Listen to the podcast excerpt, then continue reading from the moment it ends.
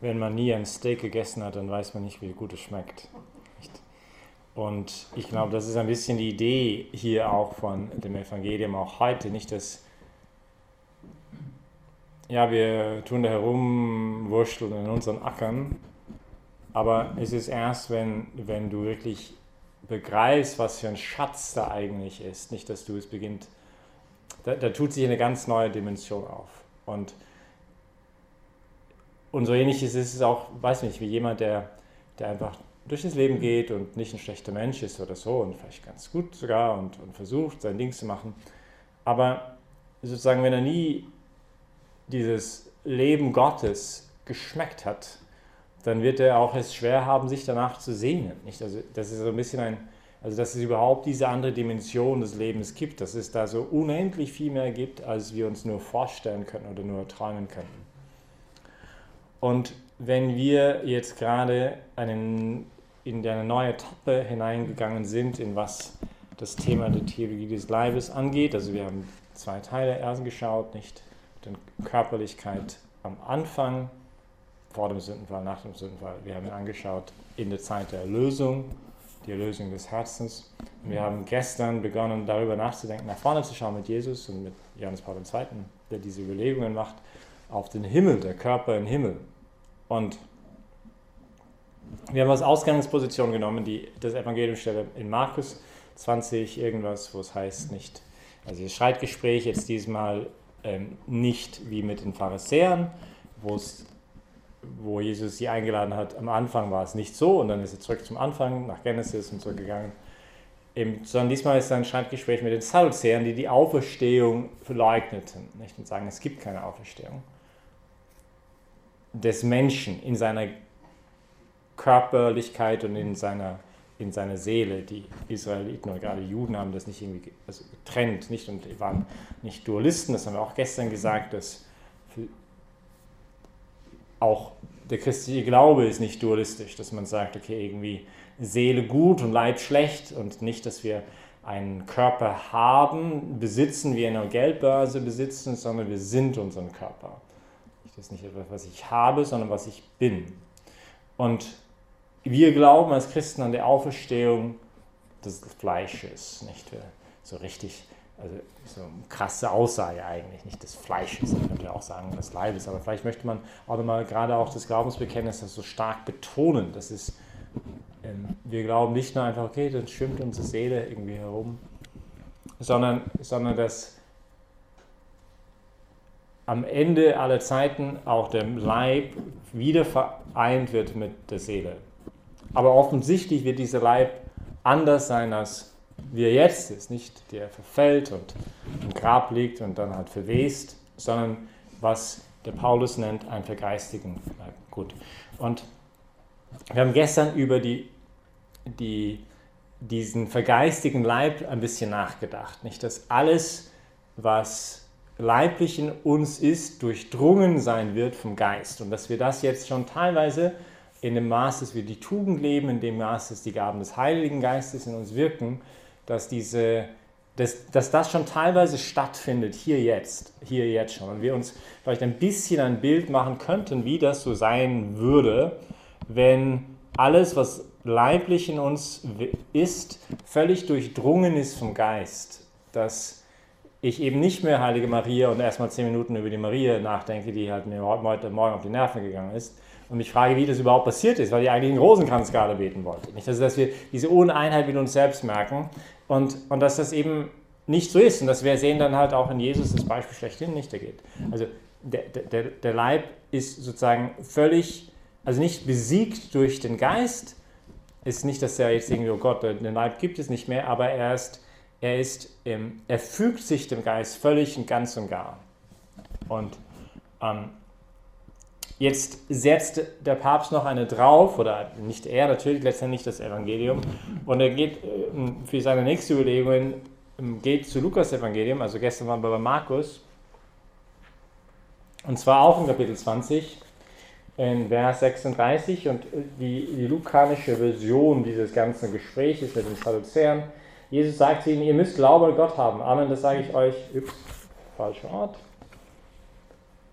Da sagte Jesus ihnen, nur in diese Welt heiraten die Menschen, die aber die Gott für würdig hält, an jener Welt und an der Auferstehung von den Toten teilzuhaben, werden dann nicht mehr heiraten. Sie können auch nicht mehr sterben, weil sie den Engeln gleich, das haben wir gestern angeschaut, nicht diese Begeistigung des Leibes, durch die Auferstehung und durch die Auferstehung zu Söhnen Gottes geworden sind. Und die Betrachtung vom Papst für seine nächste Überlegung ist eben,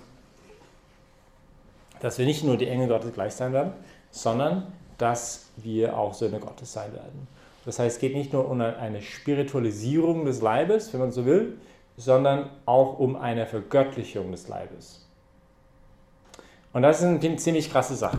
Und jetzt, ohne jetzt wahnsinnig geordnet, das ein bisschen ein paar Ideen zu diesem Thema. Also die Vergöttlichung geschieht ja jetzt auch hier, jetzt schon. Nicht? Das, was wir, dieses komplizierte Wort, das wir Gnade nennen, also das Teilhabe am göttlichen Leben, nicht an diesem ewigen Liebesaustausch zwischen Vater, Sohn und Heiliger Geist, daran haben wir jetzt schon teil durch diese Taufgnade, die dann halt immer in dem Maße, dass wir uns auch öffnen für diese Gnade, auch immer mehr Teil an diesem Leben haben. Und dass jemand eben, der das Schnitzel nie geschmeckt hat und dieses Steak, das kann er nicht nachvollziehen. Das ist auch kein Vorwurf, es ist nur eine Tatsache, nicht, dass er dieses Fülle an Leben, dass dieses Leben in Freundschaft mit Gott, diese Beziehung mit Gott, in dieses vergöttlicht werden, dass wir nicht nur Kinder Gottes heißen, nicht äußerlich, als wäre die Vergöttlichung des Menschen, dass es rein äußerlich ist, so, okay, jetzt habe ich einen Zettel, das sagt, du bist mein Kind, sondern dass er uns zu Kindern Gottes macht. Wir sind es wirklich.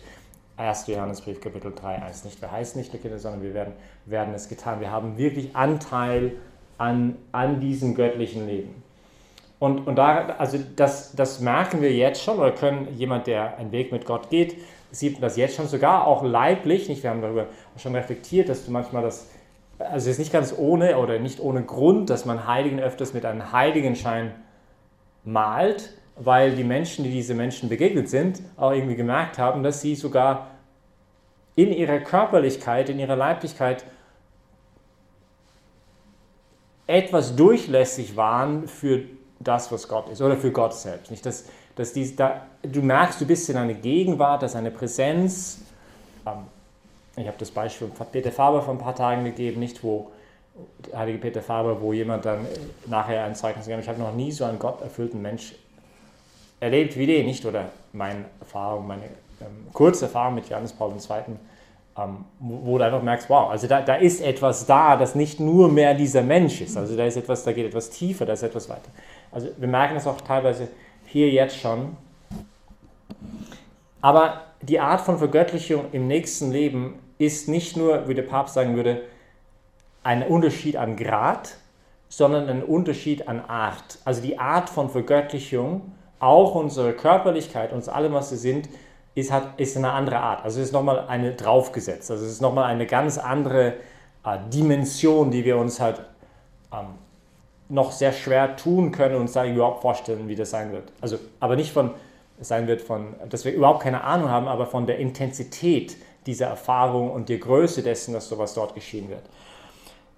Und das heißt, es wird nicht nur eine Durchdringung sein von allem, was uns leiblich ist, durch alles, was uns geistig ist, sondern es ist auch eine Durchdringung von dem, was wesentlich zu uns als Menschen ist, mit dem, was wesentlich göttlich ist. Also nicht nur werden wir vergeistigt, sondern das, was wesentlich an uns menschlich ist, wird durchdrungen von das Wesen, was Wesentlichen zu Gott selbst, was zu Gott selbst gehört. Und eben auch unsere Leiblichkeit.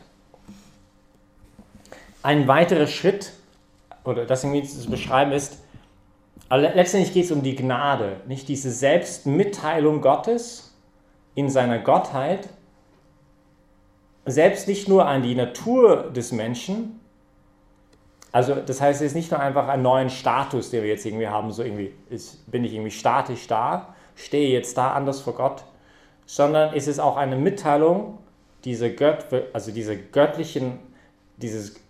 also von Gott selber zu unserer Subjektivität. Also was ich meine mit Subjektivität ist alles, was ich subjektiv erfahre, Emotionen, Gefühle, Leiblichkeit, Also alles, was mich ausmacht von der Art und Weise, wie ich Dinge erfahre. Und diese Selbstheilung, Mitteilung Gottes ist gerade auch uns in unserer Subjektivität dann geschenkt. Das heißt, also auch nochmal das Bild und deswegen die Theologie des Leibes, nicht? Weil ich sage auch gerade, Ehe ist, auf dieser Erde ist ein sichtbares Zeichen in dieser Erde, auf das, was eigentlich Gott mit uns vorhat.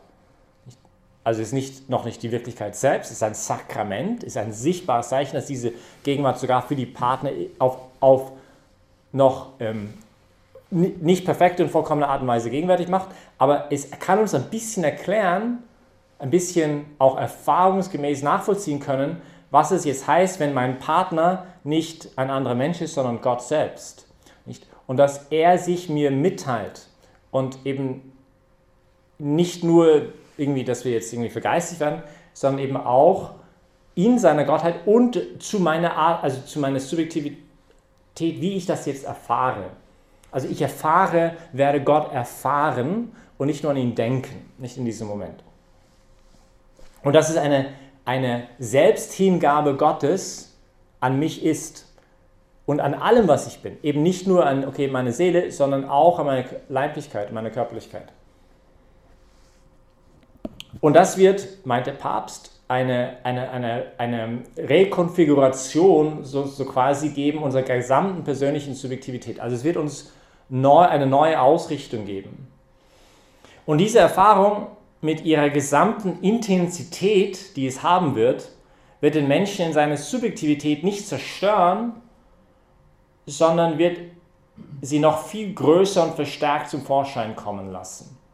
Vielleicht kann man das ähnlich vergleichen mit, wenn zwei Menschen sich lieben und diese Beziehung gut ist, dann fühlt sich einer der Ehepartner nicht wie, also ich bin jetzt in meiner Freiheit beraubt und ich verliere meine Persönlichkeit, sondern paradoxerweise, je mehr diese beiden eins werden, desto mehr werden sie zwei. Nicht? Das haben wir am Anfang von dieser ganzen Theologie des Leibes auch gesagt, als wir über das Thema Gemeinschaft gesprochen haben, dass in einer guten Beziehung führt es nicht zu einer Abhängigkeit, wo einer seine Freiheit verliert, sondern beide werden freier.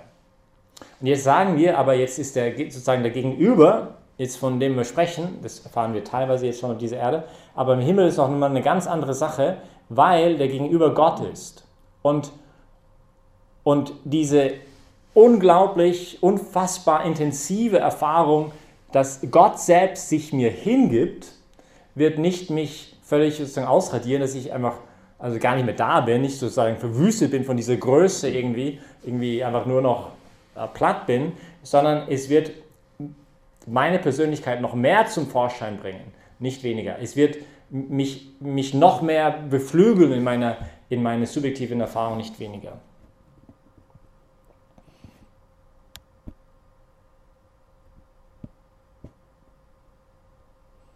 Ja, ich glaube, wir müssen aufhören. Aber wir machen einfach morgen weiter.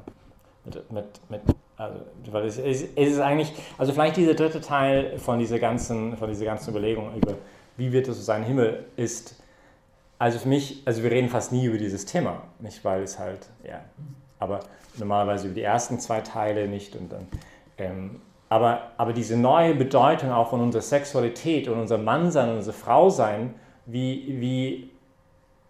ja, es ist ziemlich genial eigentlich, nicht dieser ganze Tag.